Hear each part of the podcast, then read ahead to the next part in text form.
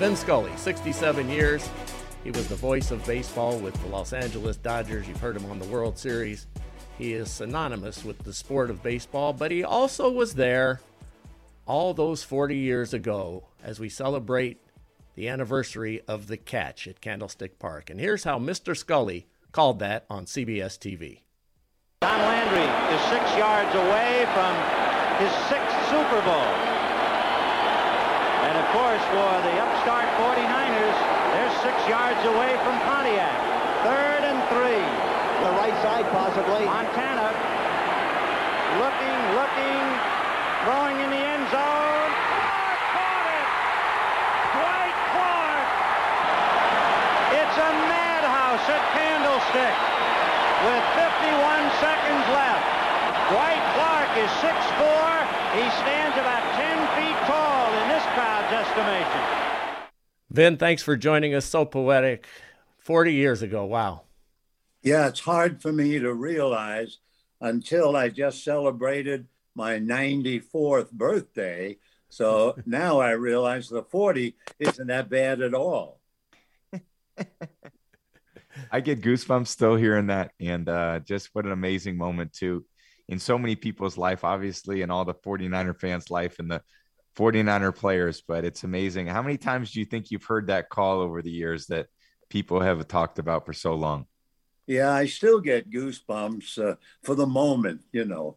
Uh, the thing about that game that made it so great, it was literally and figuratively, it was, uh, what would you call it, seesaw at least.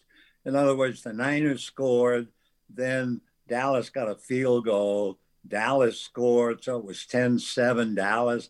Then uh, the Niners moved up and scored, and it went back and forth, back and forth.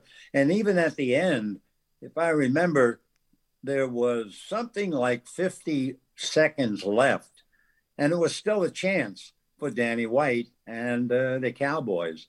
But uh, yeah, it's it's a game that left a great impression on me and I remember getting on the airplane, flying back to Los Angeles, and I put my head back on that chair and I thought about it and I figured I will never see a better game than that wow. one.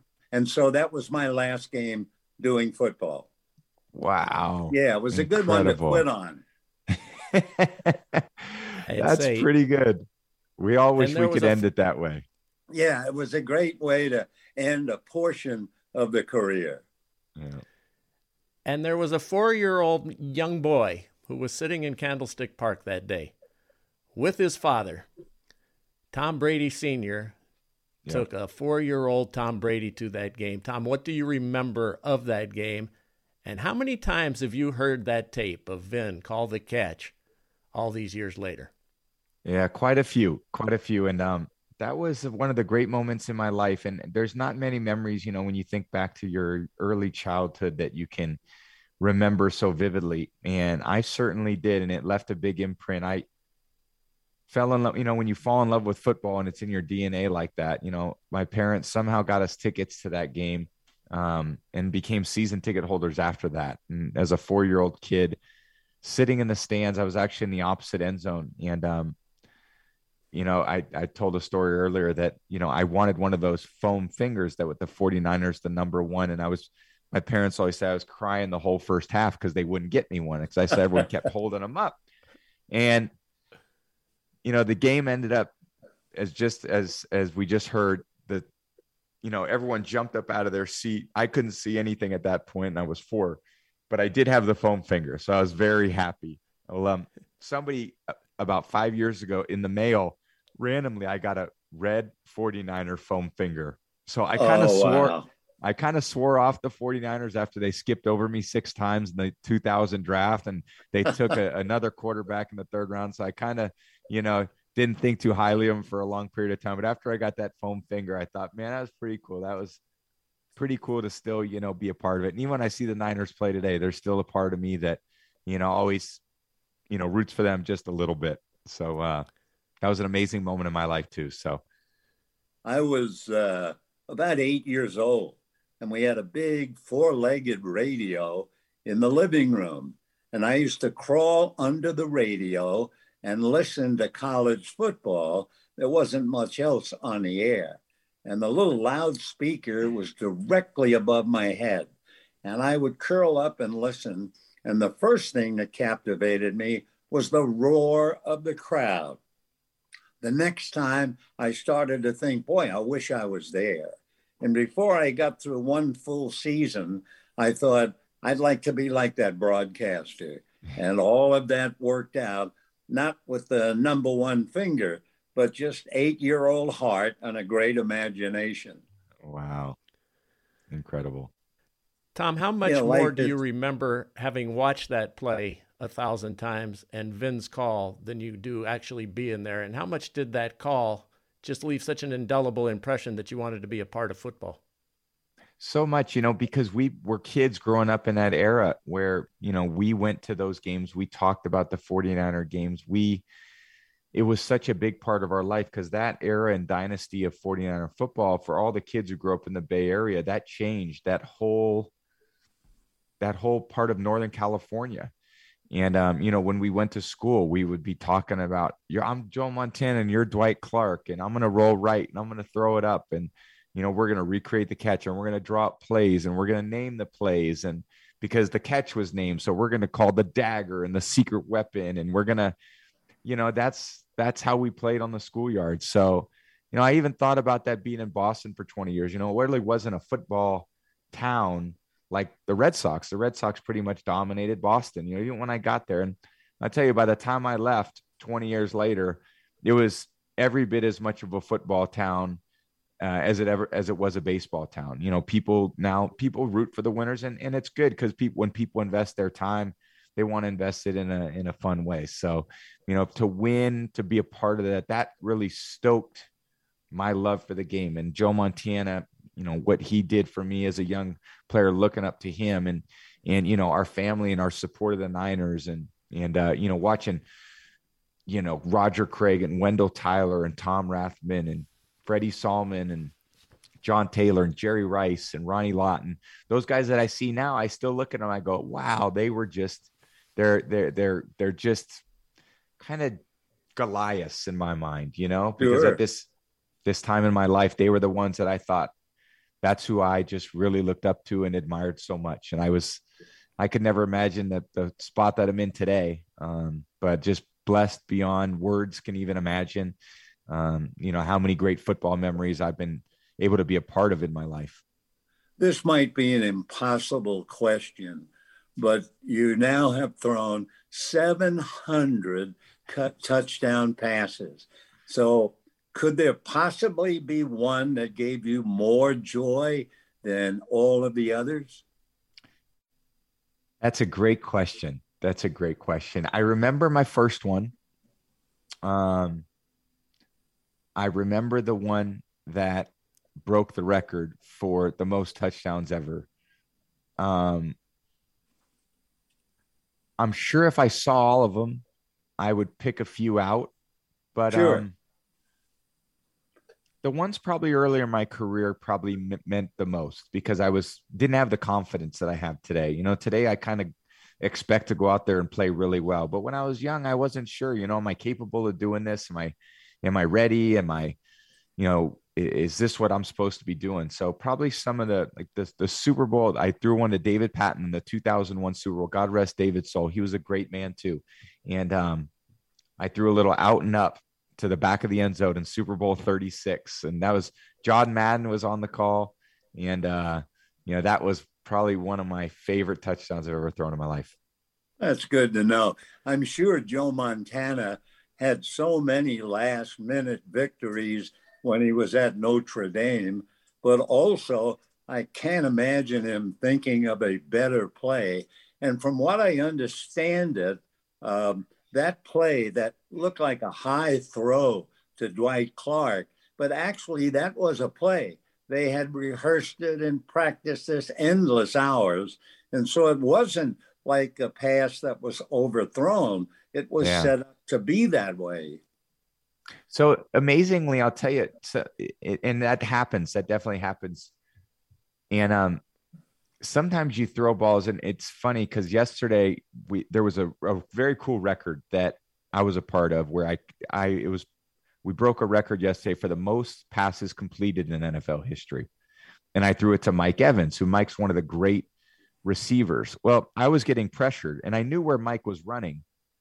But when I got was releasing the football, I was throwing the ball basically to the sideline. I had no idea. I mean, I knew where Mike was breaking in the vicinity, but I was not, there was no pinpoint accuracy. It's not like in baseball, there's a catcher's mitt. You know what I mean? And I just got to hit the catcher's mitt. The catcher's mitt's 15 yards wide, and I threw the ball up in the air and I got hit. So I went to the ground and I was kind of pissed that we didn't have the right blitz pickup. And sure enough, I look up in the crowd because, of course, I'm thinking that was third down. We're off the field. And I hear the crowd go, and cheer. And I said, We hit that? Holy cow, let's go down to the two yard line. So, in some ways, as a quarterback, you have those moments where you want to, you know, you throw it to a place where you think only your guy can get it. And I watch it on film now and I'm kind of like, wow, that looked exactly like we rehearsed it, except it wasn't quite like we rehearsed it. It was pretty, pretty amazing. It was a good throw and an amazing catch. You know, one of the things I had to look it up to be sure, but I thought that uh, the Niners were kind of fast and furious in handling the ball. And he, uh, San Francisco had six turnovers in that big game. Wow. And usually six turnovers, you're not going to win.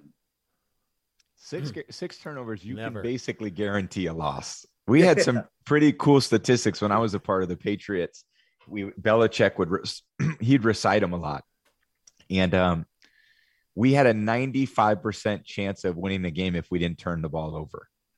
So he would always say that, you know, to start the week. Just remember, Brady, 95% chance. Wow. If you don't turn it over, we're gonna win. Well, I'm saying, well, look, I can't just take take a knee and you know, at you know, punt to the other team. We got to actually take a little risk here in order to move the ball down the field and score points. But it's exactly that. It's you know, it's a tough game, and and those turnovers can you know those those swing a lot of outcomes of a lot of games. You're pretty fortunate when you turn it over to win. And I don't think I've ever been a part of a game that had six turnovers in one, unless our defense got six of them back. Vinny, you asked Tom an impossible question. Let me ask you an impossible question. You've had some of the most memorable calls in baseball history. You've done 12,000 Major League Baseball games. Sandy Koufax perfect game. Hank Aaron breaking Babe Ruth's home run record. Uh, the World Series in '86 through Buckner's uh, through Buckner's legs. Kirk Gibson uh, winning in '88 for the Dodgers. Don Larsen's perfect game in '56 and the catch. Which one ranks first on your list? I think because of the sheer shock as to what took place, the Gibson home run would be the most electric. Granted, Montana to Clark is a very electric moment, but uh, Gibson, first of all, remember, uh, was not going to play. In fact, we were in commercial in the bottom of the ninth inning, and I said to the director, Harry Coyle, do me a favor, follow me. Harry said, okay. So we came out of commercial and it showed the blimp looking down at Dodger Stadium. And I remember saying, if you were here with us tonight, the first thing you would do would be look into the Dodger dugout. Wham! Harry's in the dugout, a pan of the camera. There's no Gibson there. So I say, obviously, Kirk Gibson will not make an appearance. Meanwhile, I have no idea where Gibson is. He's sitting in the trainer's room, two huge ice bags on both of his legs. He's so beaten up. He answered me, from what I understand, a little bit of a horse, Scully, and it inspired him to get up, tell the bat boy to go down and tell Lasorda, I'm coming. And so I'm doing the game now, and they have a runner at second base, the Dodgers do. And all of a sudden, coming out of the Dodger dugout, using a bat as a cane, is Kirk Gibson.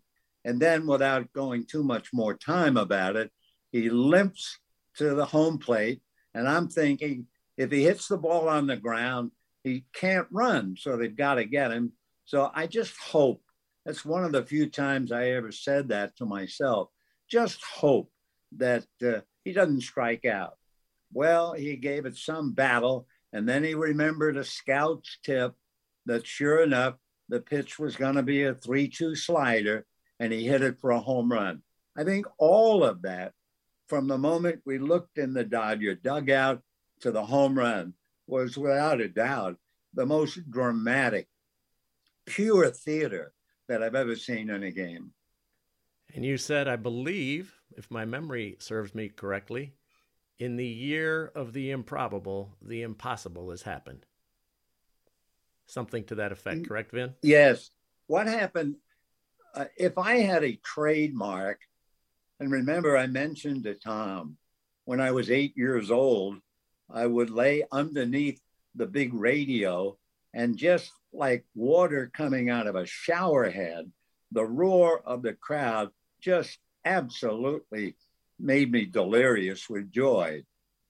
So ever since I learned to broadcast a little bit, I would call the play, shut up, and let the crowd roar. That was kind of my trademark. And someone once wrote, uh, Scully made his greatest contribution by saying nothing. That was after one of the home runs in the World Series. And I thought, yeah, that's right. I have nothing to say. So, up to my last game, when a ball was hit and the crowd reacted for a brief few seconds, I was eight years old again under that radio. Well, the only thing that's been missing from Tom's career is to have had a call from Vin Scully. Absolutely. Thank you so much, Vin. What a pleasure. Oh, Tom, it's my pleasure. God bless. Stay healthy and keep breaking those records. Us old fogies watching on TV love to see it. I'm an old fogey in my line of work too, and you're certainly not. You could still do it as well as anybody. I promise you that. Well, and my best to your wife and family. Hope everything is happy as the way you're playing. Thank you. I appreciate it. What do you think's a tougher task, Vinny, to have done done the games at 88 years of age, or to be playing football uh, like Tom like Tom is at 44? I I think there's no doubt about it. Uh, Tom's job. No one ever tried to tackle me, smother me, twist my arm. They just let me blabber. Where uh, Tom's got a tough assignment, both mentally and physically. No comparison. Thank you, Vinny. God bless. All right, Jim. Thank you. Thank you. Bye, Tom. Take care.